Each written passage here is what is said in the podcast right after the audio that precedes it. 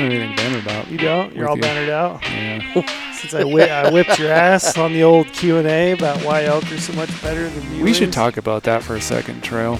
Cody, What's your opinion? let me let me start real quick. Hold, okay, get the back. Are backstory. Okay. we filming hey. or are we? We're we're we're here. Yeah, we're filming. We're live. We're hot. We're hot mic'd. Yep. So we're back again with the Big Hunt Guys podcast. We got Brady Miller, we got Cody Nelson, and then we got myself, Trail Kreitzer. Kreitzer. You That's almost, how forgot, you you almost forgot your own name. you I almost- was I like, was how, just how, how the hell do you say that? uh, Kreitzer. Yeah. Kreitzer. Um, we're gonna talk some optics. We're gonna talk mule deer, elk. We're gonna talk some late season hunting. We're Yep. gonna talk spotting scopes, the little guys. Little guys. Some, some binos, probably. Pro- oh, definitely binos. I got bino Love, questions love me for some binos. Before we jump in, we're gonna hit you with a promo. So we have a current promotion going on. You can use the promo podcast 50. And we have a promo. It's the 50 50 50 50, 50, promotion. 50, 50 bucks, you get 50 states when you sign up for Go Hunt Maps. We're going to give you 50 points to the Go Hunt Gear Shop. That's $50 back to the gear shop. So 50 50 50 use the promo code podcast 50. Pretty basic. Yep. So sign up for Explorer podcast 50 promo code Yep. 50 50 50. And also, just a, a little tidbit. If you sign up, you're a member, Go Hunt Explorer, you have maps, you get points back on your purchases in the gear shop. You're part of that rewards program, so you build points on any Correct. purchases you make in the gear shop. You can build up those points and you can buy yourself a new ser- set of, you know, what? Vortex? I, I, I had a guy this? the other day that had, and this is no joke. He, he had like five thousand points. Oh, we love that guy. He's been collecting points, It's like a s- like and, it- he, and he went nuts o- over the last like seven, eight months. Mm-hmm. and he's just got a ton of points now. And he's he's he called me and was trying to set up for like, hey, this is what I want to do. This is what I'm like. Okay, no problem. Just let me know when you're ready. Yep. And he was going to pull the trigger. so, so I can't remember who mentioned it the other day, but it's like almost like a savings account. In It a is way. a savings account. That- And- Your and- wife but, here- but here's know the about. here's the bigger add-on I want to throw out. It's a savings account that your significant other does not know about. So Just keep that in mind. slush fund. Yeah, yeah, I like that. yeah. I, All I, I coined it here first. If Go Hunt wants to use it, they have to ask my permission. Big hunt guys only. It's just tucked away for your own private use. Absolutely. Yeah, so use the promo code podcast50. Get some points, get maps, get some gear. Yep. So we're going to jump in. Um, we were just having a little conversation. I've been ribbing Brady all day. And I'd like, On, I mean, I mean, it's a, it's a I, given. I, I was Everyone going to say, on what subject I- was this about today? yeah, I, yeah, I, I poked some fun at him at him being a fan of Harry Potter earlier about him, you know, dressing up like, you know, Harry Potter and going to conventions and stuff. I mean, is Harry, it's Harry Potter. It's, you know, it's fall. Harry Potter's a great movie to watch. Yeah, but really wait, enjoy it. how, how do you Lord of just, the, the new Lord of the Rings is out. how do you justify House of May, Brady, when you're dressed up? You have the House of Dragon. I mean, I love Game of Thrones. Have your have your wand, Yeah, where's your your, wand? your your glasses. As- uh, yeah, I All gotta right. get one. Anyway, I've been giving him a hard time all day, and uh, I keep making jabs at him about deer, you know, mule deer versus elk, because we know Brady loves mule deer. So what, what do you think, Cody? Mule deer, elk? But why do we have to decide? Because you got to, you got let's to pick one. Let's say the world's team. going to end, and you have to decide right or wrong answer is You going gotta make pick you a team. live. Pick Yeah, a there's team. way more, way more meat on an elk. That's all I'm saying. If you want to use that I mean, scenario, I I don't I don't know. I mean, You can't throw Gr- Coues deer in there no. But I, and I, look, growing up being a Coues deer hunter and and having that be a passion, I, I understand. I, I enjoy hunting elk as much as anybody. I I have been on exactly two mule deer hunts in my life. Oh, I love where am sorry. I. I, I take this back. It- three three or four mule deer hunts in my life. I, I, I was fortunate enough to draw a strip tag in one of the best places in the world to hunt. I enjoyed it immensely. It was tough. It was everything thrown at you rain, snow, mud, you know, people, um, you know, the vastness. We were 93 mile. My camp was 93 miles from, from anything. Um, man, but there's, I, for me, like, there's something that when I look at elk, I just, and this is growing up in Arizona. mm-hmm. I'm not going to say they're better, but I, I, I there's but he just, is. there's just something about That's pretty looking much at what a he's saying. giant bull and, and watching them rut or they're just they're just and to and to watch those things move so effort, effortlessly through you know big country i I just i think it's pretty amazing It's majestic, isn't it? yeah Yep. and i that this is in no way shape or form a knock on all the mule deer guys I feel like my soul just left my body. but, but why but but but you shouldn't Do you know what Brady calls elk? Uh, swamp donkeys or i, I don't know mu- uh, He, he What- calls them mountain carp. That's, Oh, the no, that's just- that- That's, that's the- just mean. that's just that's just Isn't you, you look. You look how they rut. How do they rut? Very similar to what a carp spawns. okay They just all corral the females together. All the males are just going back and forth. You never know what's going on. It's a, j- Noisy it's a, mix, frat it's a mixer. It's a mixer. It's a good time. Yeah, I mean, I don't know. I just there's some. Well, it- I mean, my my deal is if I could hunt Coues deer, i- i- you know, and then that would be my like rifle. Give me give me elk with a with a bow in the rut, and the rest of the time I'd be hunting quail. I, I got I, I got all my all my worries in life are taken care of right you, there. You really are from Arizona, as it turns out. Coues, deer, quail, Three different kinds of well, and elk. three different kinds. Yeah, I, I could do that all. I could. That is my. That's my thing. what about you? What about you, Trail? what? Elk all the way. Wow, Is that the question? Pretty like that. I mean, I love mule deer hunting. Don't get me wrong, I, I do, but I uh, I love I love elk. Yeah. Elk with a bow, man. It's it's tough to beat. It's just the the dynamic of them rutting, and screaming, and such a big animal. Bigger antlers, a lot of meat, tastes better. Just because you're not as good of a shot, that's why you need a bigger target. Turns out I'm a, actually a, I- a I- pretty piss poor shot with a rifle. Your story you told me the other day was. I will tell you that I was by the way. I was amazed at how big, you know, the bodies were on the on the mule there on the strip, and that, that, was, that was my first time I'd done. I mean, I hadn't really been around that. I'd never been on the strip. First time, kind of went at it alone, and researched and, and talked to as many of the guides and and people that that were willing to talk and and I, I had probably some golden nuggets that but you know it, I, no one can describe to you how big that country is and then how, Yeah. how big the I, mean, I, I I the first time I walked up I was just like you gotta be kidding me I- I'd like to experience it once. Someone that I Yeah. knew drew a tag, or just somehow I get invited. Like I just want to see what it's like and just grind it out. I think it'd be cool. You know, here's the thing, Brady. I just had a thought. So if you walk up on a bull that you cu- you killed, and he's a 260 inch bull, Yeah. still looks like a pretty good bull. But mule deer, it's got to be a hundred and you know, it's got to be a pretty significant buck to walk up on that buck and be like, "Wow, that is a big buck." And I'll say that I, I as I was mm, as, I, as you guys were talking, I was thinking, I will say like when you when you kill a truly big mule deer, Yeah. walking upon that animal is pretty special. Yeah. It's there's definitely you have a different feel for a big mature mule deer. I'm talking, you know, for me I'd say a 180 inch mule deer. You know, and you know a 200 inch mule deer I've only ever killed one, but walking up to that thing it was pretty amazing. Yeah, I would.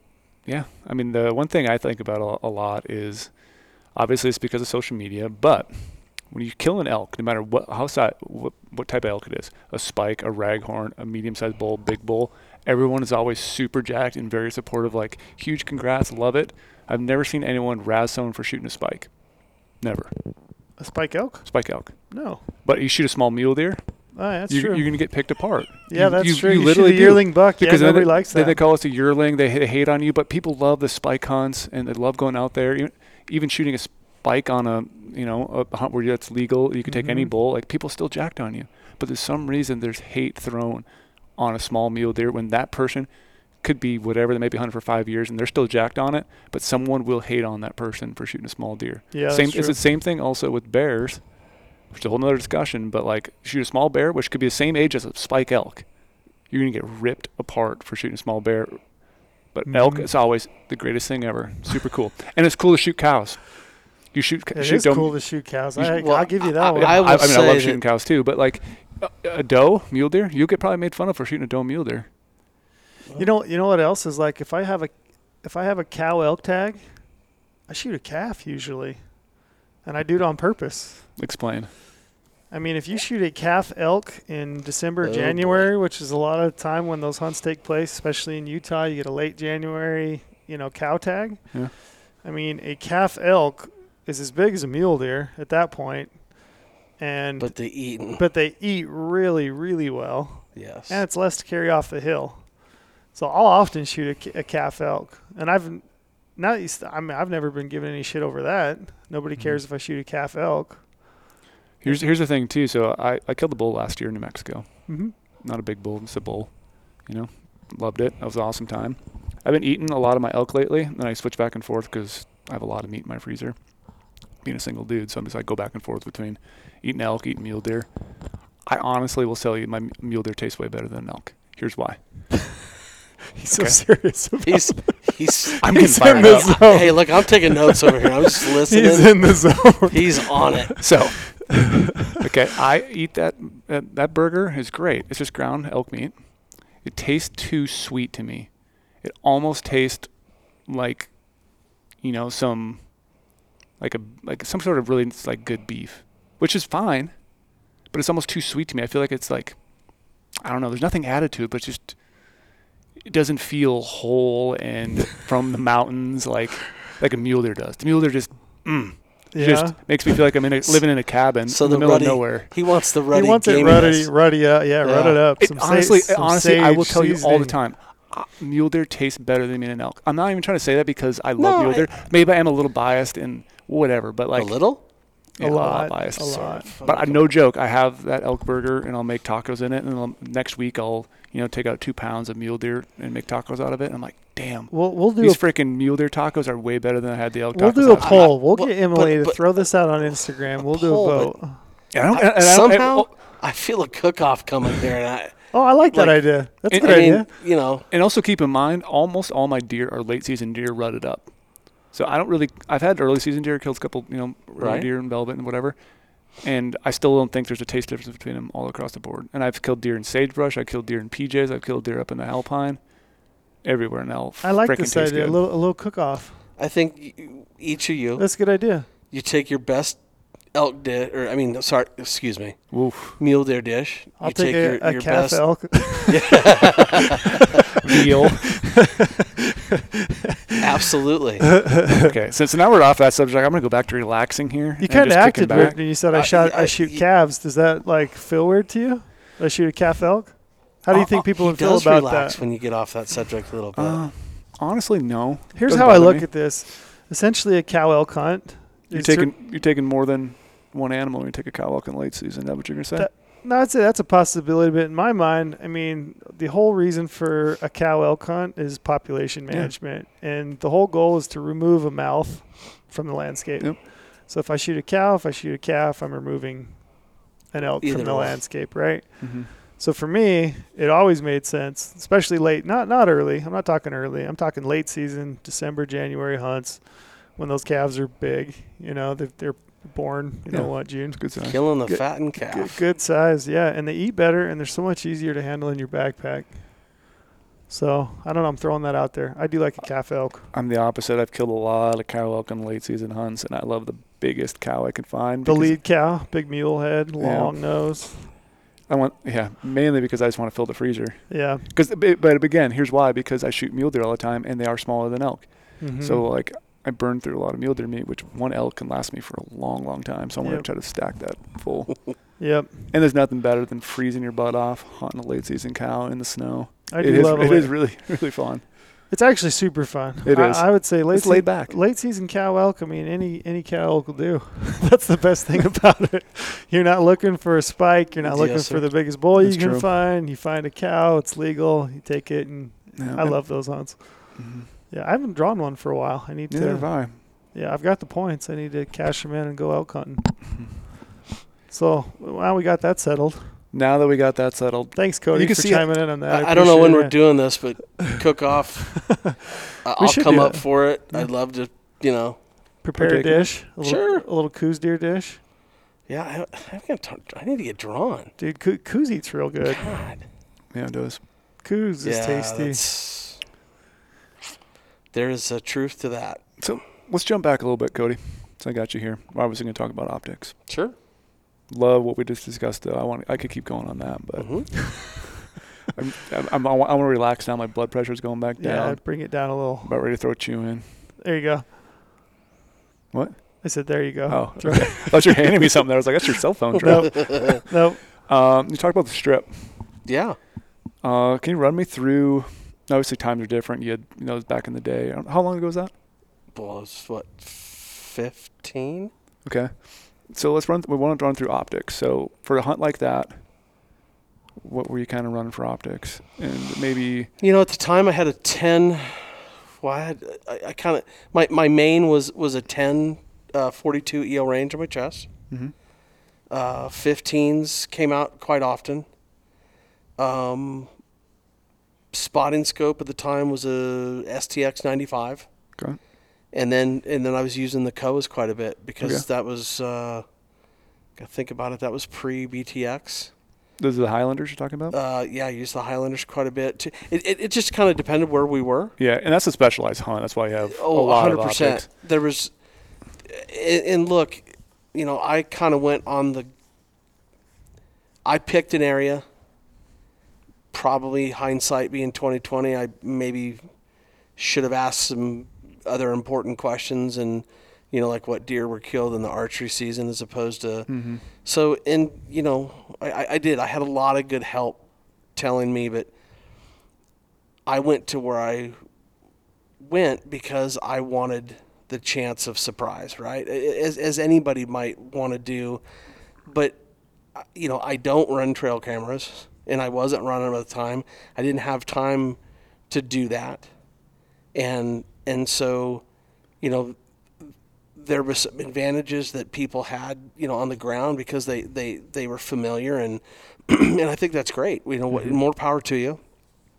Um, I, I elected not to go guided, and, and it's I could have. I had the choice, and, and that all was really quite prearranged if I wanted to do it. Um, I chose to go the other route, and, and me and a friend, Chuck Hoops from uh, Chino Valley there, um, or Prescott Valley there, um, we decided to go alone. And I mean, it was, I mean, it, you get in that country and you think to yourself, you leave, you know, St. George, and our my campsite was 93 miles. Mm-hmm. That's crazy. That's a long ways, middle of nowhere. And by the way, when we started, it was just starting to spit rain, and by the time that we were at camp, there was eight inches of snow on the ground. So, that's, that's a dream. Isn't um, yeah, I mean, it, it? Out so there. it, it it was interesting. and I mean, you know, my truck was was is muddy and dirty, and I broke a shock mount. I mean, there's a lot of stuff that happened on that hunt that was a little crazy, but everybody that was old school basically said the way that you're doing it, you got to cover as much ground as possible. So, Cover much ground with optics, or kind of moving around. uh, I mean, moving from truck to place to, I mean, you know, and if you if you're driving by, going from one place to another, and you just happen to see something, you know, that looks interesting, pull over and look because you don't know. Yeah.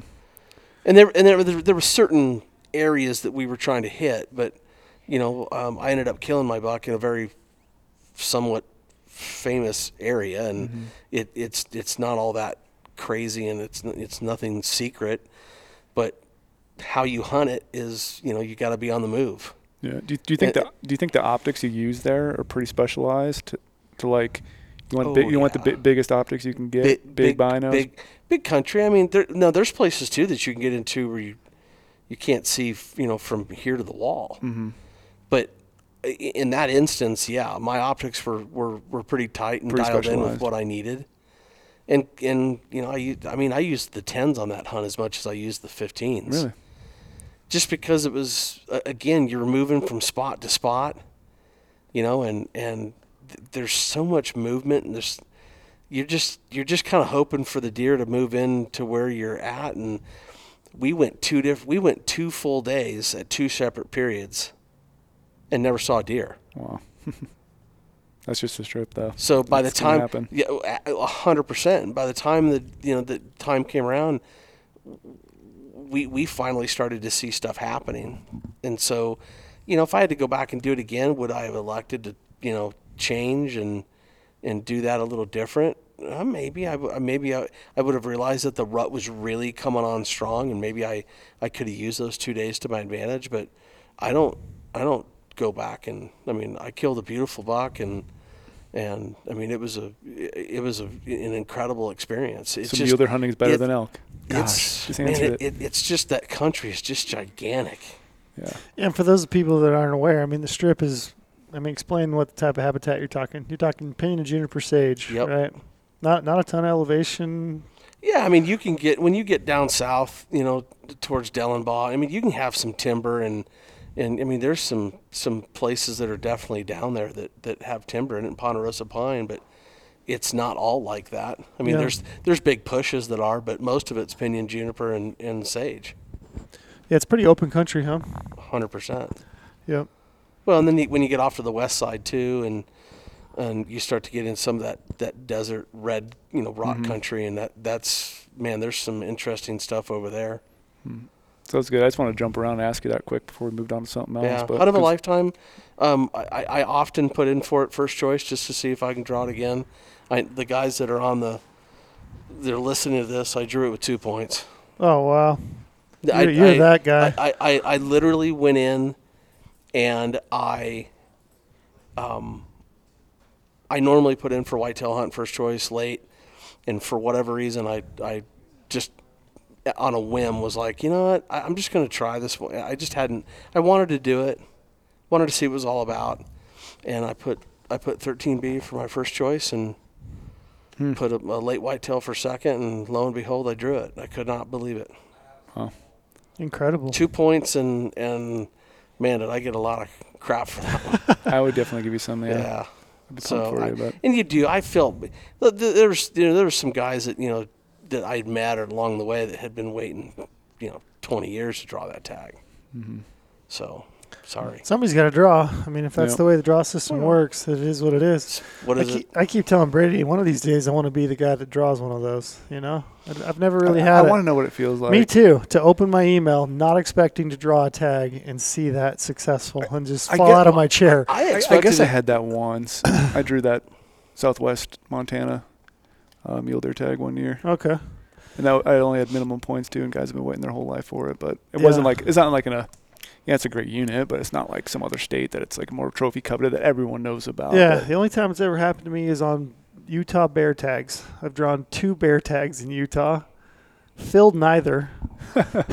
yeah. Filled neither. Both of them completely unexpected. I Huh. think I had two points for the one time, maybe two or three the other. But yeah, both both bear tags for whatever reason. I'm like, man, couldn't that have been an elk tag or yeah. or a deer tag? I'd take it. I'd, Thanks. I'd take it.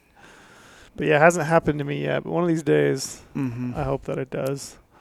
Huh. Well, I want to. Uh, that was an awesome story, by the way, Cody. So Yeah. we, keep- we keep diving in. hunt, hunt, hunt of a lifetime. I would tell anybody to try it. Yeah. S- Try to get drawn for it. I, I, I, I, I, I do it once in a while just to see if it'll happen again, just at a chance. And I, I I- and and I, I'm getting up in points again. So I'm like, well, you know, I mean, it doesn't hurt to try. Yep. So Trail. I want to know about your optic setup right now on most hunts. I don't think we want to go around the room. Just like for for like a Mm-hmm. I don't know what we should call it. Like wh- wherever you A round normal- table. Round table.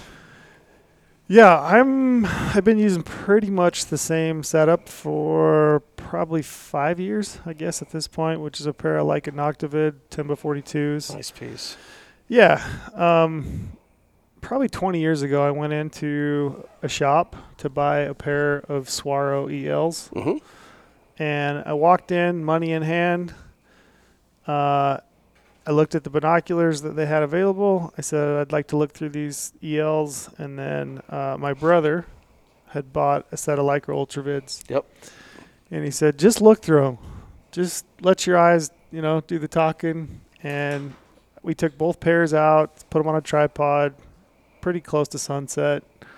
I spent probably a half an hour going back and forth between the Leicas and the Swaros. And I like the Leicas. So I bought the Ultravids. It's not uncommon at all. Yeah, and so when it came time to buy another pair of binoculars, which, like I said, it's been about 20, well, 15 years, I guess, before I bought another pair. Do you like the? Do you like the coloring better? Did you? I li- I mean, it's- was there it's- something? It's a color thing for yeah, me. and, and that's that's the most common answer given when Yeah. talk about Leica, you know, versus Swarovski is is it, it's it's the color. Yeah, it just popped a little more for my Yep. eyes, whatever whatever it be, and, and it was a tough pill to swallow because, like I said, I walked in there, cash in hand, being like, I'm buying a pair of ELs today, and I walked out with a pair of Ultravids, and it felt kind of weird because I was like, I don't know if I just did the right thing because I had my mindset on these ELs, right?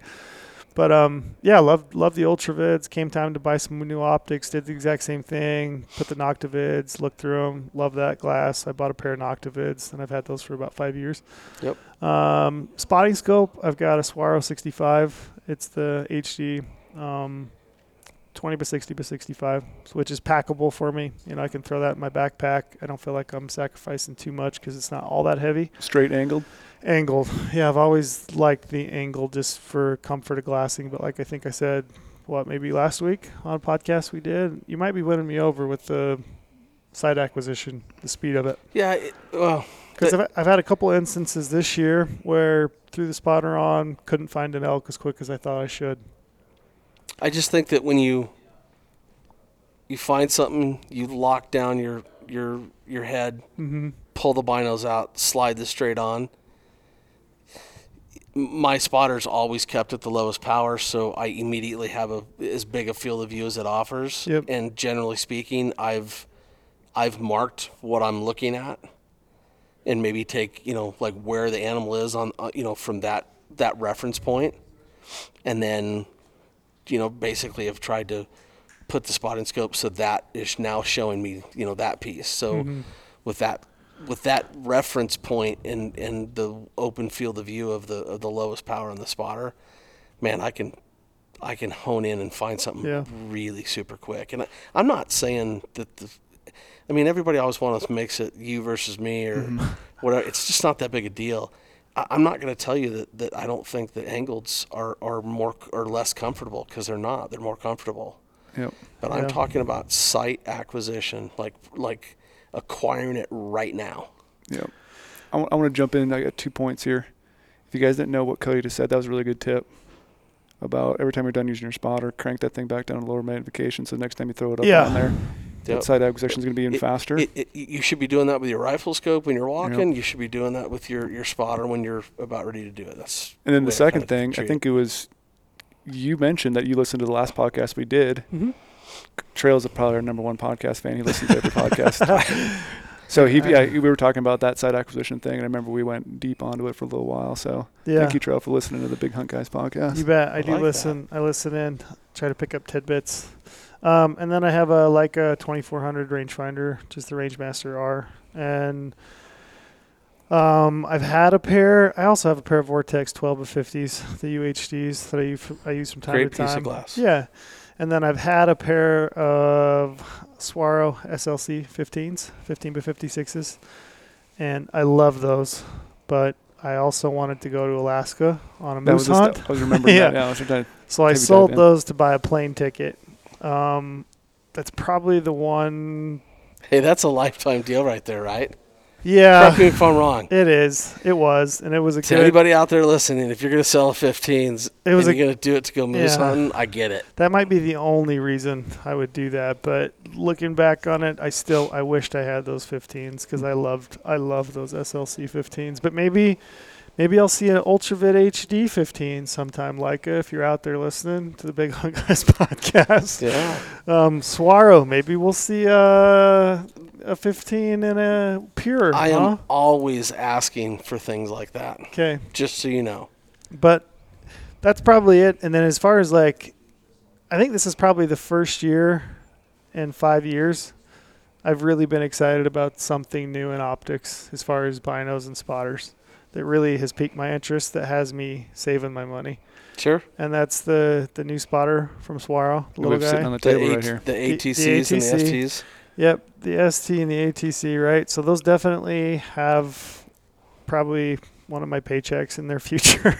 So, so the guys who are gals who are watching the podcast, you're gonna do a whole paycheck on one of these bad boys. I can't wait to. yeah. Unless Porter wants to up my pay, so I can just like I have a little bit of a little bit of breathing room, so I don't have to pay put my whole Christmas check bonus. into it. Yeah, Yeah. So people are watching the podcast on our YouTube channel. We finally have one of these in our hand. So I'm holding Mhm. it right now. It's pretty tiny. It Really is. tiny. It's a rock star piece of gear. so one of those, and then I had a chance. I looked through a pair of Pures. Oh, The the Pure Ten might be the most amazing piece of glass. I love that thing. Well, I love the glass. what I like changes it for me in the Pures is the field of view. it's the field of view because I'm an eight guy. I've always been using eights Yep. typically, and because it's got a 400 foot field of view, I love that wide field of view, easy to handhold, super bright. And you put a, pair of 10 Pures right now in my hands, and it's it- it- you know it's like somebody just gave me that extra power, but I still have the 400 foot field of view. Yep. And the ergonomics. I don't know if anybody talks about just the size of The those, hourglass. the weight, the way they feel in your hand. Feeling your hand thing's a big thing to me. Yeah, I absolutely love that. So, yeah, I mean, I've I've had They- times. they they basically twisted and lengthened Hmm. the the prisms in there to get that shape and feel and I mean it's Gotcha. nothing like it. Yeah, I've taken photo. Matter of fact, the first time I ever picked them up, I thought they were. I, I literally in my mind, I was like, these feel like 32s. yeah, they do. Yeah, you're right. That's that's how small they are. Yeah, but I've taken photos of my Noctivids. I've cleaned them up. I've taken photos, and I've almost hit the you know the post button on the old Instagram, like for sale. I've almost done it a few times, but I haven't quite done it. But maybe, if Maybe after anybody, this hunting season. Yeah, if anybody's listening and they're looking for a really nice pair of Leica Noctivids, Used Noctiva. Well, it's, They and that's, glassed up a lot by the way, big that's a in that's day. a great value. slide into my DMs. I might be selling. yeah. So that's probably it Let for the me. bidding for, begin. yeah, that might be it for me for, for glass. But those two pieces, like I said, pure NL Pure Swaros, the new Swaro ATC spotting scope, are probably the most exciting pieces of uh, of glass that I've looked at in five years. W- Was today the first time you looked through it? That's the first time I've seen that. Yep. Yeah. Well, I think what's interesting, what's what's happening, and you know the, you know, I, I've been getting just a ton of questions about it, and I think what's interesting is is that the just the the amount, the sheer amount of people that are literally changing, and that maybe they're not changing, maybe they're just finally getting you know what they kind of really want is. So many people are trying to lighten up the load, and, and not just lighten it up, but but but make the footprint in your pack smaller. Yeah. Well, y- you give somebody a set of 1042s or of maybe a 1242 NL and give them that. Well, that's that's a pretty light package. Yeah. That's I'll- a pretty effective package. Yeah. I, I don't care where you are.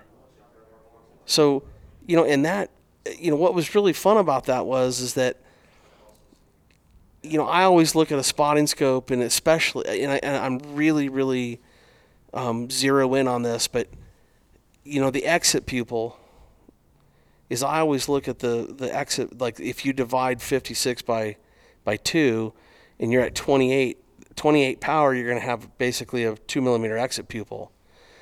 So generally speaking, a lot of times at two millimeters, you, you start kind of a little bit of you know point of diminishing returns, and I was just super impressed with how long it held out, Yep. and and I, I'm I was completely blown away by that, and and I'm super excited about it. Um, I, I can't wait to because I will have one in my. Um, it'd be kind of fun. I should bring in you know I've got I've got an old 25 by 50 gold ring Mm-hmm. you know that's just that piece that's that big and Yep. You know i've got uh, i've got a 12 to, to 40 by 60 and you know i've got some other pieces i got an old uh, my dad had a uh, i used to borrow it like it was mine um, anybody else ever do that um, Yeah.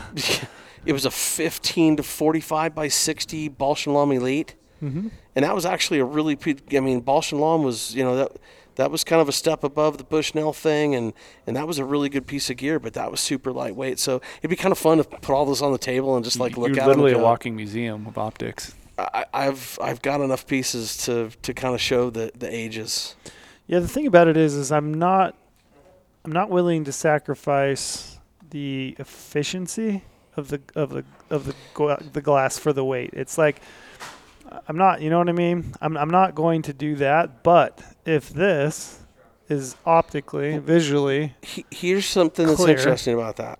I would. because I, I know where you're going with that Mhm. and I and I agree with you because the questions that are being asked right now is is like well hey well okay so if I use my like you said you had a 65 so if I use my 65 like where you know wh- where does one take over and the other begin and and really quite simply that you know you got to figure that out for yourself and your eyes and how that looks but you know I- you got to answer that question like okay but but your 65 is is is higher in weight in in space and so at what point does that matter to you I could almost see myself going to one of these for backpack hunting, and then somehow, you know, beg, borrow, coming up with some money to put in an an 80 millimeter or an 85, a bigger for so- front country. Yep. so here's what's interesting about this what i found somebody said I'm, I'm, I'm not quite i think it was tom at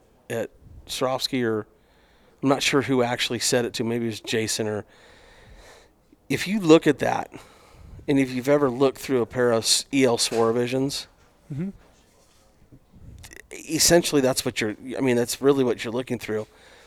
And and i haven't i'm i'm i'm kind of going out on my own and saying this because i i think there's just some, some things that need to be talked about that piece that piece is integral it's all one piece Yeah, it's not an eyepiece coupled with a body. so so you there's there's filters in there that are not there.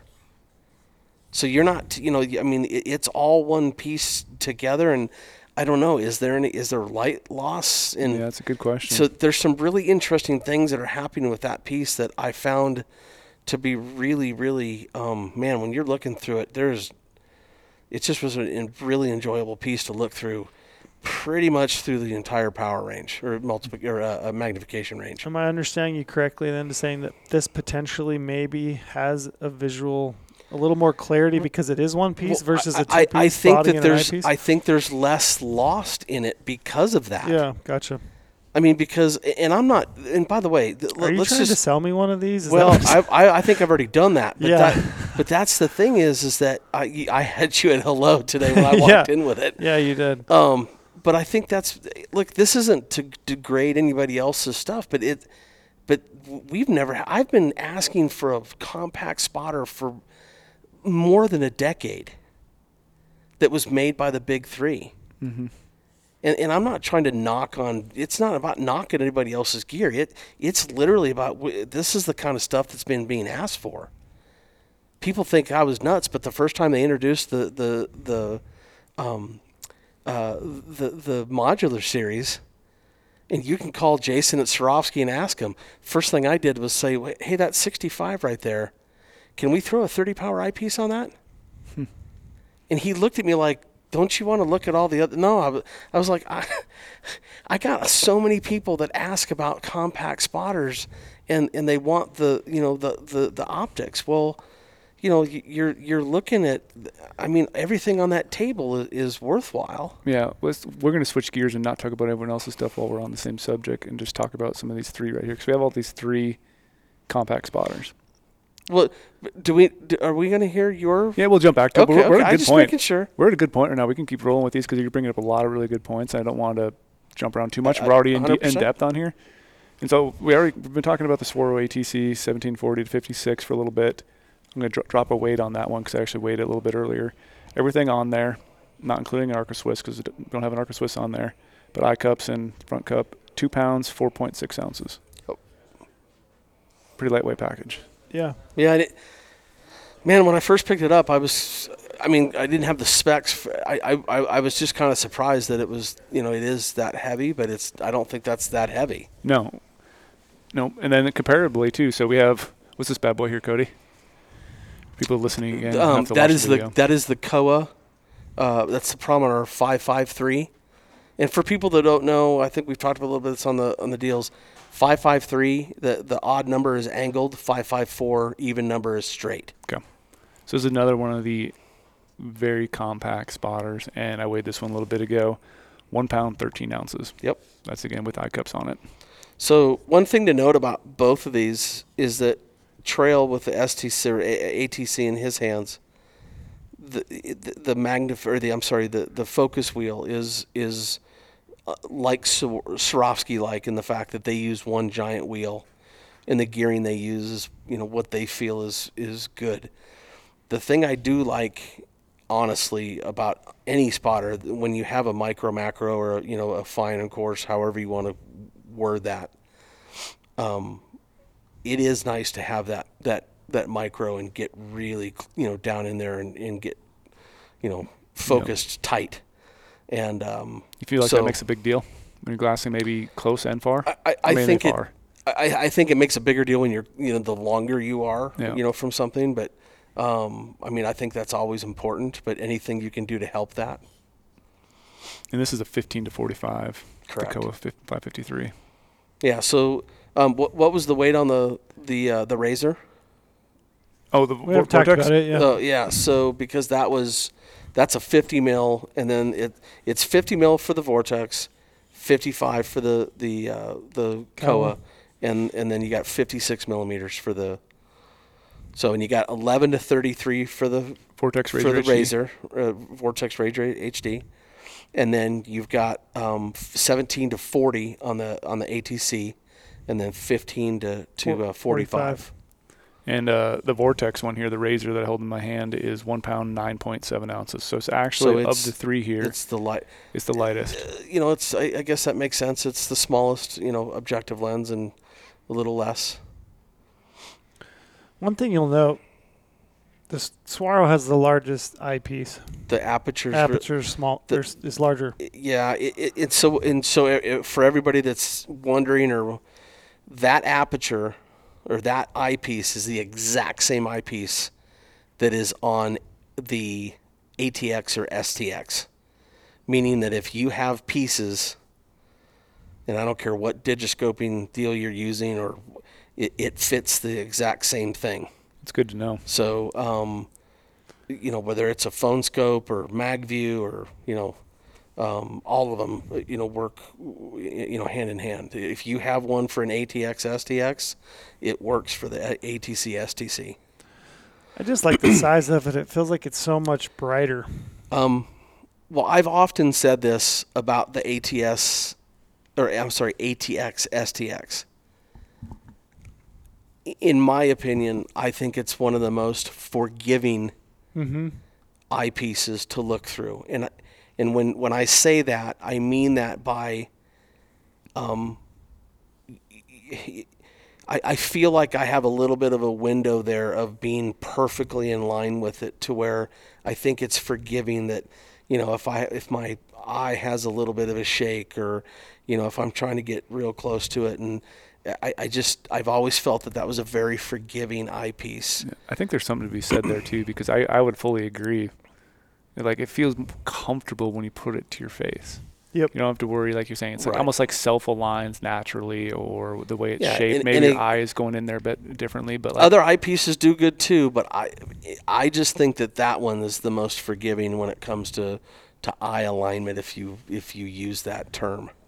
Yep. So three pretty awesome options for someone who's looking to go deep in the backcountry.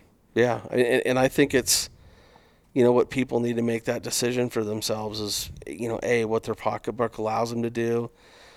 I, I, mean, flat out, I will tell you right now, you take you know the vortex and you know that far superior than so many other things that I've tried in my life. And then you know and then the Kowa came along. Kowa came along you know a few years back. And I mean th- that has stood the test of time because before that you know I was looking into Minox and Yeah. and you know they had an 11 to 33 and I mean there there's there's been a, a few of them over the years that you know like the the Nikon Edge you know ED50 or I'm sorry yeah Nikon Edge you know ED50 um, that was always regarded as a, as a pretty good spotting scope so we've we, we've continued to kind of put them out there and I mean now we're getting to I mean we've got a good solid representations of what a good compact spotter should be And there's definitely use cases for it. I mean, I've never seen Trail so excited before.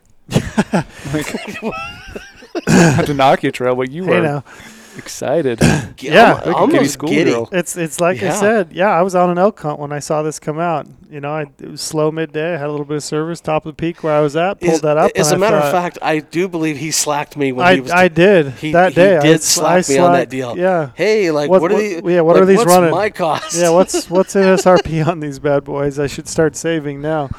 No, I every once in a while there's a piece of gear that comes out that just really fits with your style of hunting, and for me, I think this is it. It's right up my alley. I mean, the size of it, the uh, magnification, you know, the clarity, uh, weight. I mean, this thing is just, I love it. Question. Yep. I know you got an answer, so. Maybe Uh, I'll bullshit you if I don't. okay, good. Okay, good. so, would you like? Do you normally take a spotter elk hunting? Um, yeah, I actually do. Would you? Oh, I was hoping you were going to say not a lot, but Um, I, well, it's it's uh, it depends on the hunt, right? So if it's a like an OTC tag in Colorado, and I'm not too hung up on trophy potential, Yeah. and I'm just out hunting There elk with my That's bow and they're bugling, I, I probably won't throw one in. Mhm. But you know, this year I draw a tag in Utah. You know, I burn my points on it. I'm I'm hunting for a certain age class of bull. I packed a spotter everywhere, and I used it all the time. I took Yeah. a ton of digiscope footage through it. I use that spotter every single day.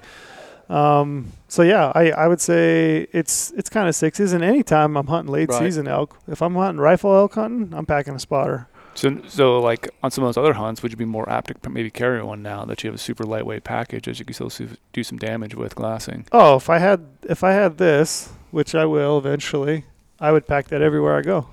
I don't know if anybody's noticing, but th- you know, there's an elephant in the room right now. And he's, You need to check out he's- 47 he's- minutes and 50 seconds in to watch Porter creep across the podcast in the background. It's Porter, the you- most embarrassing thing he's ever Porter, done. way, go- he- you he's going been, home? He's been creeping for, for the last 30 yards back oh, there. Oh gosh. Porter, it's only five thirty. What are you doing? it's, o- it's only five thirty. Hey, good to see thirty. you, Hey. Porter. Growing it back. I love to see that, brother. How are you? Say hi, everybody. Fearless. We love you, brother. Yeah, I'll see you tomorrow. Man, that was Chris Porter himself. CP. Yeah, I would pack that everywhere. I would never leave without that thing Yeah. in my pack. I mean, it doesn't take up any space. Two pounds, I can totally justify that because there will be use case scenarios where I wished I had a spotter. I mean, I went to that hunt in New Mexico for elk. It was a lot of thick stuff. We were roaming around chasing bugles, but there were probably three or four times during that hunt where we saw a bull across the canyon. I would have loved to have the ability to just pop on a spotter and take a look at it to see what it is. Yeah. I just think there's there's going to be those moments where, you know, you've looked at it from two miles, you know what's up there, and you know guys are going to want to sprint up in there and take a look and and get close, and you know maybe they got their tens or twelves or whatever they're doing, and you know they just want to throw something quick up there and. Yeah. And it's going to take a lot of poundage out, you know, out of people's packs. I tell you that. I mean, in reality, also, if you're antelope hunting, if you're mule deer hunting, if you're Coues deer hunting, and you don't have a spotting scope, I don't know what Yeah. you're doing. Good point. Just dropped a bomb. Write that down, folks. right? Uh, yeah. There's uh, you gotta have Trail one. just called you out right there. Period. You gotta I don't know what you're doing, you, but- you gotta have a spotter. Yep. I think. I mean, Mm. I, I would never leave home without a spotting scope, and I just yeah, I dig this thing. I'm I'm I'm super excited about. It. It's like I said, I it, it's pretty rare I get excited about a product, but I'm jacked about this one. Yeah, and uh, you guys all know too. I I love bear hunting. I think bear are my second favorite animal to hunt. They're over elk. Hmm. So fully that that's out there. That's out there. They're they're over elk for me. So it's mule deer one, bears two, elk. I don't even know if they make top five. Whatever. But but anyway, He's harsh. I know he's I just I just wanted to take that Mean. stab. He's mean. You guys are maybe on one today. so uh, the one thing I really loved when I first saw this, I instantly thought of how We need to get him a shirt that says "doesn't play well with others." Yeah, that's right. is how awesome this spotter, the ATC, is going to be on the bear hunt. Because I've been packing around my 115 and my BTX or the 115 and the ATX for a while. Yep. I love that thing. Absolutely love it. I paid for it fully. It's my baby. I'm going to use it all the time. But bear hunting, I don't need to judge antlers or horns or anything. I just need to know if it's a good bear. Mm-hmm. And Right. sometimes I'm glassing bears really far distance, and I don't want to hike all the way over there to then find out it's a small bear. Right. My, because my binoculars aren't going to do it, but I could have this guy that's going to do exactly what I need, super bright, and I'm going to tell what, how big it is. True. And I'm not even limited by power either, even though it only goes to 40. I can still judge a bear with this spotter right here and then go over there and kill said bear. Like this is a game changer for the guys going 100%. crazy er, spring Well, bear hunting. I, I just I, I think the thing that's going to be really interesting is is that you know every once in a while you you know you do something and and you know the the for most of my glassing life it's been tens, fifteens in pack and in a in a in a in some monstrosity of a spotting scope. Okay, and and this was you know this was maybe even before the Kowas came around with the Prominar 32 by 82s, blah blah blah blah blah. Right, awesome, love the whole experience, but those moments. Like I remember the first time that I ever took a pair of 1032s on a tripod, 1032 ELs, Mm-hmm. and, and just had a little 65 millimeter spotting scope like you have the STS, Mm-hmm. And you think to yourself like, where'd the piano go? Like you know, where'd the weight go? Yep. Well, I mean, th- you know, that's a lot of heavy gear. Yeah. You know, and and uh, you know, I I'm I'm not saying that's right for everybody and not whatever, but there, there's a lot of guys that are just I can hear them like just licking their chops, you I- know, trying to get after the the 1250s or whatever in a, in a small spotter, and I think this is. I think you're going to see, you know, I think you're going to see some people really kind of grab onto these Yep. you know in it in in in, in the atc i don't care how you slice this it's just putting a lot th- there's so many people asking about all this i'm getting questions about all the compacts it's not just them You're bringing and we're bringing awareness. th- like- people are asking questions and they're they're looking at ways to cut and do things and and and and make their situation better and that's that's the beauty of this whole thing we keep we, uh, we keep saying it it's about having choice Yep. and and we just added more choices. That's that's what I love. Yeah. You're bringing sexy back. That's what you're doing. Hey, when you're blessed with this, you got to bring sexy back when it comes to the spotter. I mean, look at that thing. It- it- these things are look really, at them. All three of them. Yeah, they're sexy. A thing of beauty. Yeah, Yeah, I. It's like I. I think if it makes, I always. I always say save the weight if it makes sense. So if it's not going to make you a better hunter, you know, keep Well- packing the weight. look, But if it's as good or better, and you can save the weight, then make that purchase. if I, I always this it, it comes back to like when you're selling and when, when I when when you talk to people and you say you're you're like, what is your main focus? And they're like, hey man, I, I just I like finding animals, I like digiscoping, I like good quality pictures. Mm, Well, okay, I'm just gonna like point this out.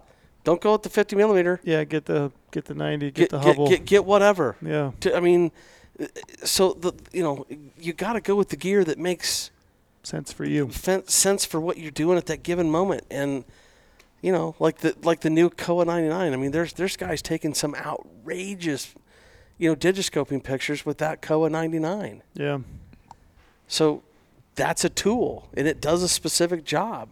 Yep. But it's going to cost you when it comes to weight Yep. and size. So Cody, why we got you here? I'm going to switch. gear. Do you care if I switch gears? I was yeah, You- totally. go were for you it. ready to switch gears? I was ready to switch gears as well. Anything else on the horizon? Optics, tripods, tripod heads. You know, there. Look, there's always stuff in the works. Mm-hmm. Um, I would tell you that there's some stuff that that I'm working on, and I should say we are working on. Um, th- I mean, the, the, these are not like oh my god, knock down, drag out. These are just things that that have come available, and and it looks like you know hopefully we're going to be able to carry them in the shop. They're it it and, and some of it's um, priced right, and and performance is good, and so we're trying to offer more Mm-hmm. and offer better. Um, there's going to be some things that we that we are looking at trying to to do with tripods and and um, I you know I'm trying to let the cat out of the bag because some things have to fall into place and make sense and work. Um, and and we'll see what we can do with those. But um, as far as other manufacturers out there and what they're doing, um, I mean, I think the biggest area that is interesting right now and that is kind of open for the taking is rangefinders. I don't even think that we've.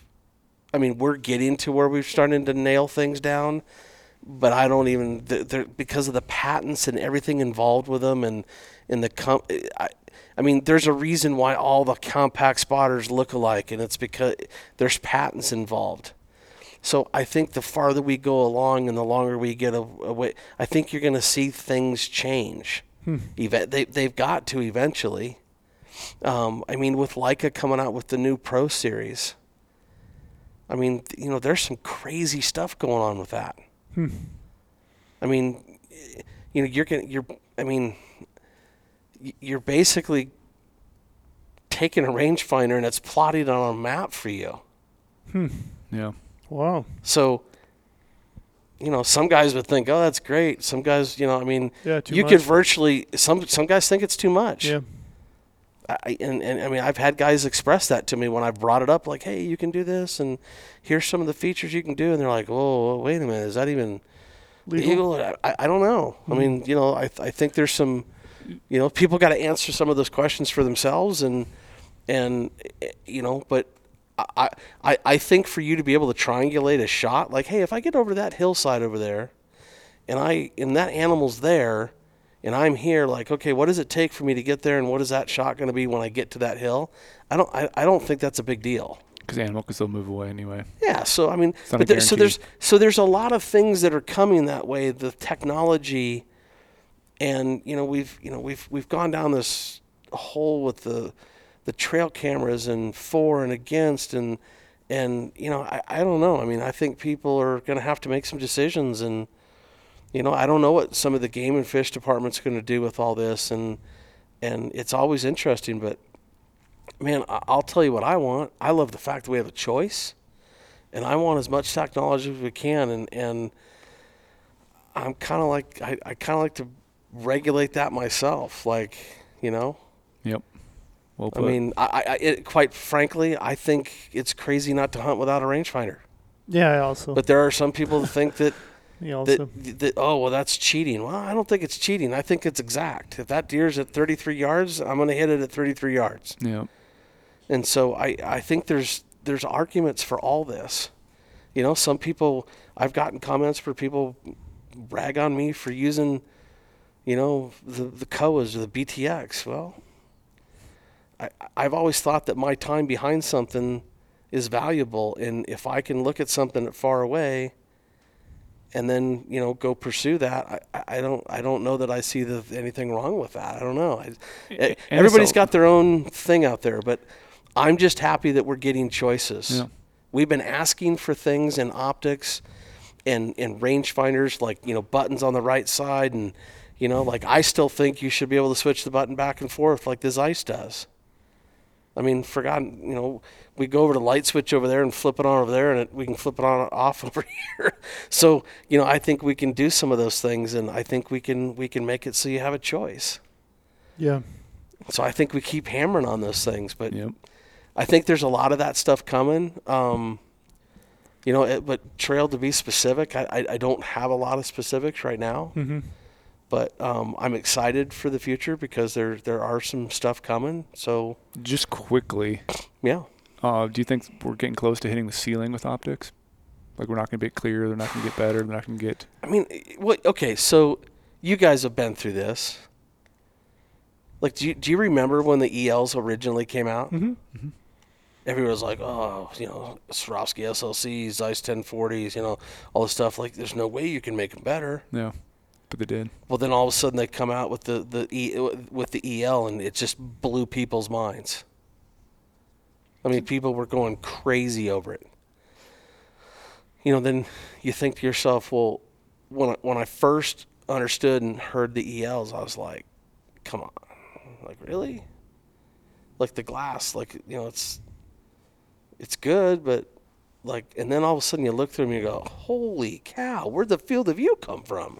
Mm-hmm. Well, so all of that stuff keeps coming, and, and you keep thinking to yourself, you know, what's next? I mean, ha- you look at the you look at the gains. I mean, the gains are in field of view, and then ergonomics of the actual body. They made them lighter. They made them smaller. right? How long till you see an optics that's you know gathering data with your field of view? You see that Well- you see an animal, you click it. Over time, it develops AI of what a search image looks like. We're going Terminator now, boys. Jeez. it determines but- the but search you know what, image. though? But- and it's like, ah, maybe you Uh, should spend but an some hour of that here. stuff is, How about might that, be, Brady? That might be a little much for me. you like that one, didn't you? but Yeah, I like your there's, deep thoughts. but here's the thing though, there there are some things that already do that. Now, I'm not. I shouldn't really talk about them because I haven't used them. But I, I don't know. I don't. I don't need anything. To, well, I don't need anything to aid me in finding or not finding. I can. I'll do that on my own. Like my time and my experience and my Yeah. dedication and and and my uh, experience. Well, I, I that to me is you're honing your skills every time you're out in the field. exactly. I don't need a enhanced anything to tell me what I'm, you know, what I am seeing or not seeing. Is that did it detect movement or not movement? I, I'm not interested in any of that. But would a new person be interested in that? Maybe Oh, absolutely. I think they would. It's That just cuts at, that at barrier what, yeah. At what, at what point do you cross the line though of, of fair That's it, chase? yeah. Which to me, I think you're you're going over and above and beyond what I Mhm. feel comfortable with Yeah, I mean, personally. it's- It's kind of like thermals right now. Thermal, you know? same thing. They're, night they're, vision, they're way same, too far on the same other side of thing, the too- direction for too, me. Too far. Me too. Have you guys looked through some of those thermals? yeah, No. I've seen them at the shows. It's, it, I mean, it is ridiculous how good they are. Yeah.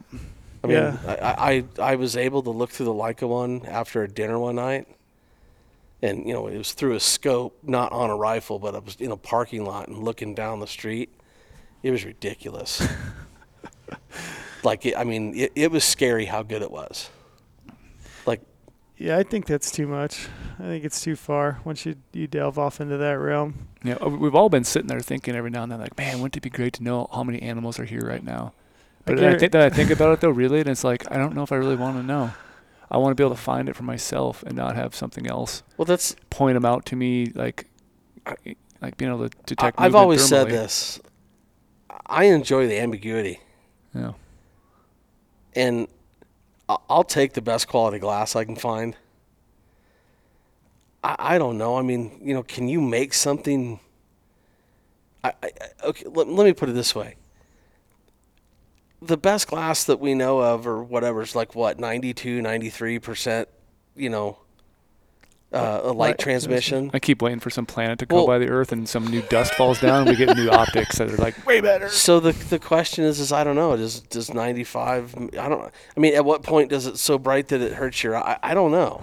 Yeah, someone's it hurt your glassing and all of a sudden or- they burn their eyes. so I, I'm just saying there's I, I, I- it's interesting and, and I think there's you know coatings and I think you know we keep learning about all this stuff but Yeah, um, you know you got to remember like some of these companies have been at this you know this optics thing for a hundred plus years like, like you know Yeah, pretty incredible. I mean it's it's amazing I think too. The further we get down, um, all the science and technology with even humans' eyes, like contacts and glasses and LASIK surgery and whatever else, I think that's only could potentially enhance what we know about other optic stuff like Well, we're glassing because you can take that technology, how they do things there, how you can make a, a lens for someone who, you know, is colorblind and that could work, and then you figure out other coatings there and you can apply them then to a binocular response. Yeah, I think there's some enhancements that can be done.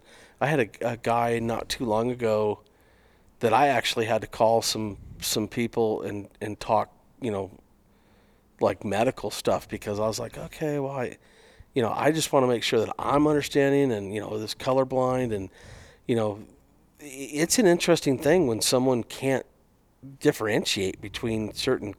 They're Oh. looking at like shades and not That's what I always wonder how great of a mule deer hunter I'd be if I could actually see colors really well because I'm mostly colorblind. You are, um, and from birth or from or de- degrade or I mean, I you- don't think no, no, no. But I mean, I, From I when know, you got some hit in the people, head. But some people have that. Yeah. Like some people, I guess it. it it's like I, can- I can sit like I can sit in here right now and see colors everywhere, but like if you take one of those little color board tests, you know, you see the numbers. but I'll you're fail them seeing every single time. contrast, though, right? Yeah, I can see, but I'm not. I can't see it as bright as some people can, like blood on green grass. Can't see it at all. It just I just Interesting. I just look for like wetness then.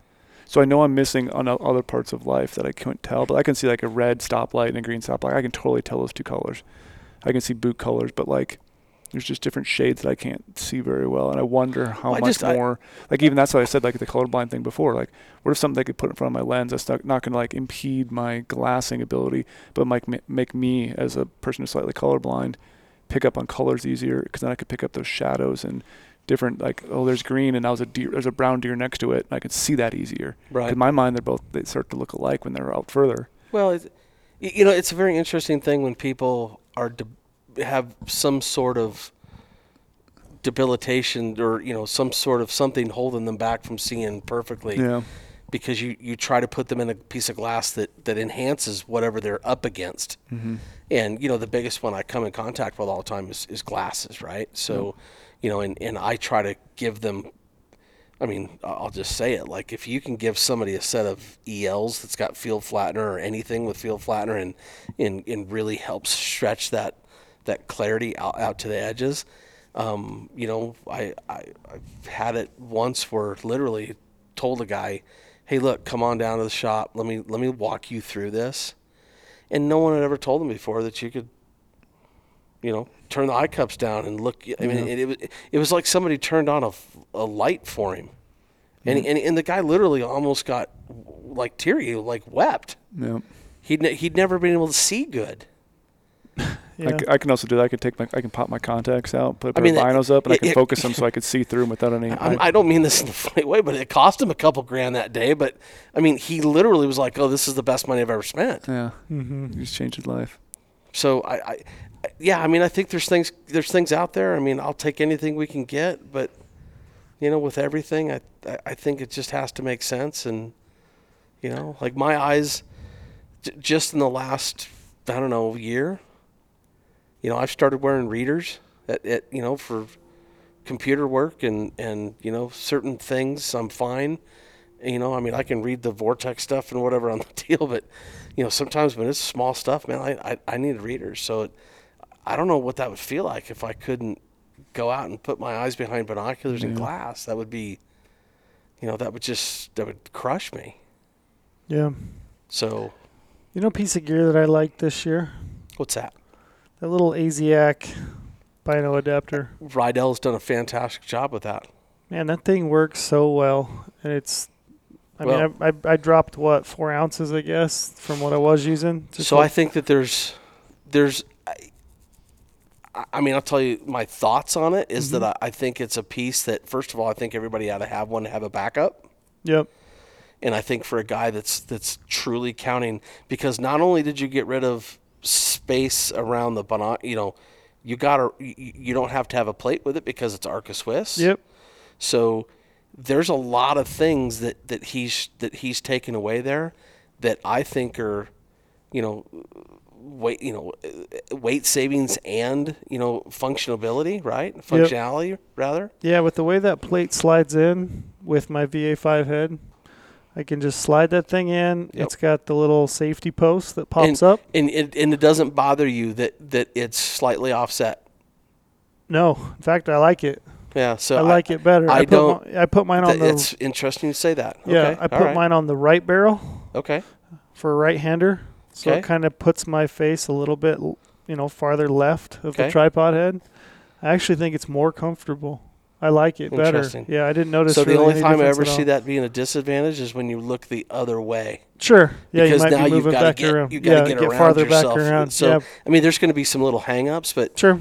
um, I think it's a great little product, and I think he's done a just a fabulous job with it. Yep. And uh, he's, i i I- you know, we'll have to have him down here. Do, he's just a super passionate guy, and he's he's just wanting to build cool stuff. Even that handle on the VA5 head too, that carbon fiber handle, and you can cut it shorter. And Yep. I was like Trail. I've been using the ASIAC quite a bit, and I it's grown on me a lot. And- I really love it. By the way, have you guys played with the the clip for the mini? No, the InReach mini clip. Yeah, you Mm-mm. guys got to try it. that because it's legit. It works. I know we carry we carry them right in the Go Hunt Gear Yep. shop. I just, yeah, I haven't personally seen it. Yeah, I have to update my InReach before I did that. Yeah, you don't have it in. I'm I, I'm still using the old Delorme, but Yeah, I love that thing, and it's been like I said. Anytime I can save weight and I still have the function that I need, why not? I don't even think that sucker weighs a half ounce. Yeah, it's tiny. I think it weighed is like 0.4 or yeah, it's 0.3. nothing. It just goes over the barrel on your binos. You tighten it with a little set screw, and Yep. I love the fact, like I said, I can ditch a base plate. It's really easy to slide in and out of my tripod head. I like I like the way that it sits kind of off to the side. So that was It's kind a- of a home run for me this Yeah, year. I think that's awesome. Something simple. Yeah, I love yeah, that we- thing. and we you know we've been selling a good number of. I mean, actually, a really good number of them. So I think it's um you know I I, I carry one in my pack, and I know that there's going to be a time where that's you know certain pieces that'll be my go-to. Mm-hmm. Um, but yeah, so I, you know, I think between him, the thing, the thing that I love about all this is the bino adapters hmm is we got tons of choices. Isn't it funny that for so many years we just had? I've been carrying that stable light plate, the Leica stable light plate, Right. for I don't know, 15 years probably, maybe Well, 10 and, years. and and I used to laugh at the the universal tripod adapter, yeah, and then I started using it, and and the thing that I find so valuable about it is that I'm testing optics so much. There's no, there's nothing that I mean. You just drop them on there and go. I just drop them on there and go, and and I, I mean I think that there's a- a lot of value in that. yeah. So It's just I, funny I, how I love things it. can change just that quick. People could look at things just slightly differently, and I a new way to do it, and you lose weight and functionality. Yeah, I agree. Just changing your viewpoint and looking from a different angle and and seeing it, it makes me a better salesman. Truthfully, Yeah, yeah. I mean you have to. Yep. You gotta test it all out. I learn something new from people every day. Like, well, why is he asking that question? Well, let me ask him. yeah. Oh, well, hey, this is what I do. Oh, well, okay. So if that's the way you do that, well, you know, why don't we try this? And you know, you figure out that you, there's a whole new way that he does that. And you're mm-hmm. like, okay, cool. So I can help somebody else some other way. Heck to the yes. Yes, sir. That's all I got. Do you have more for Cody? No, I'll just run through my optic setup real quick. I'm Yep. going to get a deep discussion on it because I beat it to the, the ground. Everyone knows what I run. but I just got the uh, Vortex 12 by 50 UHDs. I will never, ever probably get rid of them. Never switch over from a 12. Love 12s. Absolutely perfect for me and everything I do. I know I get a lot of questions about when am I going to switch to the big dogs for binos, but honestly, I've looked through them all. I put mine up to next next to other ones, and I don't know what I'm gaining for what I got already, and I'm already able to find animals with what I got, and I don't feel like I'm ever losing anything. So Mhm. that's money I'll spend in other places right now. But then I, you know, did do a different purchase for spotting scope, and I feel like the Swaro 115 with either the BTX or the ATX is an absolute game changer, and that was worth every penny to me to switch I'll over never to that. forget when he called me. He's like, dude, I'm ready. this is like, no, it was after. He was Uh, like, the first time after, this is like, this is like nothing I've Oh. ever done. Like, this is awesome. yeah. Gotcha. You, it's uh, that's it was the hardest decision I ever had to make in my life because it's a fucking lot of money. Oops, I just swore on the podcast. I well, I know we can swear. so yeah. everybody knows that's just how much money it was. it's a lot of It money. Brady to- I try to avoid swearing on the podcast. I swear all all I day have long. I have not done that yet. I, I But yeah, it was it was a about big it was a big decision I had to make in life, and I was at a point in my life where I I knew I wanted to make some changes in my optics and just be able to, you know, not that competing's a thing I think about a lot, but maybe it's just out competing the animal, like try to find a little edge over him somehow, and yeah, maybe out competing some other hunters too, but like just do something different and try to utilize my time in the mountains as best I can, and I felt like that was the tool that was going to get the job done for me the Yeah. most. So it's just a two optic setup, and then I got the Sig 8K rangefinder. I just love a handheld rangefinder. I will never, I say this right now, never, and I'll sign my name on it now. You'll never see me running a bino operated rangefinder. I always have to have a handheld by You know, I'm. I'm always, it's funny because the last elk I killed, I, I had a, I had a eight by forty two EL range in my chest harness. In in the small pocket in front of it, I had a twenty four hundred, you you know, did? like a twenty four hundred, you know, CRF, Mm-hmm. and I, I just think when I'm bow hunting, for me, I like having a CRF, or you know, I mean, or a compact rangefinder Yep. and I think it's easier to hide and disguise. Less movement. Um, I, I'm I'm not going to tell you that I would never have one versus the other, think I'm pretty set on my I, decision. I would just tell you that I will always have a, a compact for, for hunting elk in, in a bow situation, and I will I will continue to use the the eight by forty twos like I've been. Yeah, it might come down to just Um, time, and maybe I see a product that eventually meets my needs. But when I look at something, I want it to excel at that one thing and that one thing only. Right. Like I feel like I'm. I, you you could show me both optics. You could say the optic clarity is great on both of them, but to me, you're giving up something when you're adding a bunch of extra junk into it. it might not be junk, might be great products. I'm not trying to say anything bad, no, but like no. to me, I feel like binoculars are meant for binoculars only. A handheld rangefinder is just a rangefinder. I'll never glass through it because I'm not going to look through it. I don't want my binos to have either. It's bigger binos, bigger to deal with, more things that could go wrong potentially. Maybe I can't use it then. I don't have a Well, like I don't know. Just my thoughts. I like have simplicity on. But those are the things we to bring it back full circle. Those are the things that I think will get better with technology. yeah, exactly. Maybe Is- eventually I'll see is- something I like. Is is when we get to a point that maybe optics, coating wise, and glass and things won't. Should I say compromised? no. I think I think we're getting better at that, and I like the EL range TAs for me was was a, a, a just a crazy good experience, and it was phenomenal. Yeah. I mean that that's a that's an awesome piece of glass, and you've got, you know, the the the um, the the ballistics behind it, and I, I mean, I think those are the things that we keep getting better at. Yeah. And I think I'll throw Is, one is more blending those two. Then one more caveat on there too. Why I like having a compact rangefinder and separately from my binos because my binos are on my chest. They're always they're always collecting heat from my body, and then when I'm out shooting, whatever it might be long range practice, it might be shooting in hunting conditions. I don't want my binos or whatever to get super warm, and it takes that that temperature is going to be different than what I'm actually going to be shooting at. That's why I always take that compact rangefinder, set in the shade next to me, or set it somewhere where I can grab all the atmospherics before I take the Right. grab the dope on it, and I feel like if I had it in my, my chest or on my body, it's going to actually warm it up more than what it really is. Okay. So when I go and range something, it's probably not going to give me the correct, you know, MOA dial or windage or You know, that's elevation, a and then that's an interesting question as to what and how is is the is it is it receiving information and ho- what's the duration? yeah, because I, I've, I've done the test before on the on the on the Sig where I was ranging in the truck, heats up at 80 degrees or whatever, took a range. Remembered what that range was. Went and stood outside, and these are like late November hunting, running mule deer, Mhm. so it's really cold out. Sat that right next to the truck, same exact range. Waited for that rangefinder to get cool for the ambient temperature. Two different yardages, two different dials. Yeah, it's very slight differences, Yeah. but it's enough at a distance. If I have a buck of a lifetime out there, But again, that's my one shot. I want to make the best shot I can. those are the things we keep getting better at. Yep. And again, it comes down to choices, and we have choices. And you guys could have a pair of binos. You love it. You want to buy once, and you want to Yeah. want to package together. That's going to be a great option for you. Totally would be a great option. And I'm just different, I guess. But Yeah. that's the way No, my you- mind yeah, works. it makes sense. One of these days we should do a full rangefinder podcast. Yeah, we really never talk about rangefinders Yeah, because there's, I mean, there's so many kind of unknowns. You know, there's so many new options. We have the new Revic rangefinder. Yeah. There's so many different It's- rangefinders right now. It's That staggering. yeah, and they and they all do some really unique, cool things. So it would probably be a good one for future think podcasts to really dive down a, a hole with rangefinders and Well- accu- accuracy and, and how each one works. exactly. You got two hunts coming up?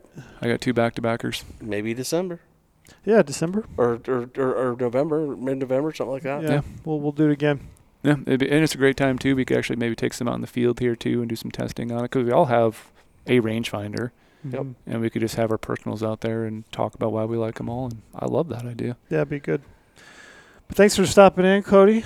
I'm here for a couple days, and we're gonna have some fun. And It's always good to catch up. I haven't seen you in a while, so it's I know. Good, I mean, good, good to see you. seriously, like we should plan this a We- little more. we- yeah, we should plan our days. We're in I think town. so. Yeah, that'd be good. But yeah, any anything else, Brady, for you?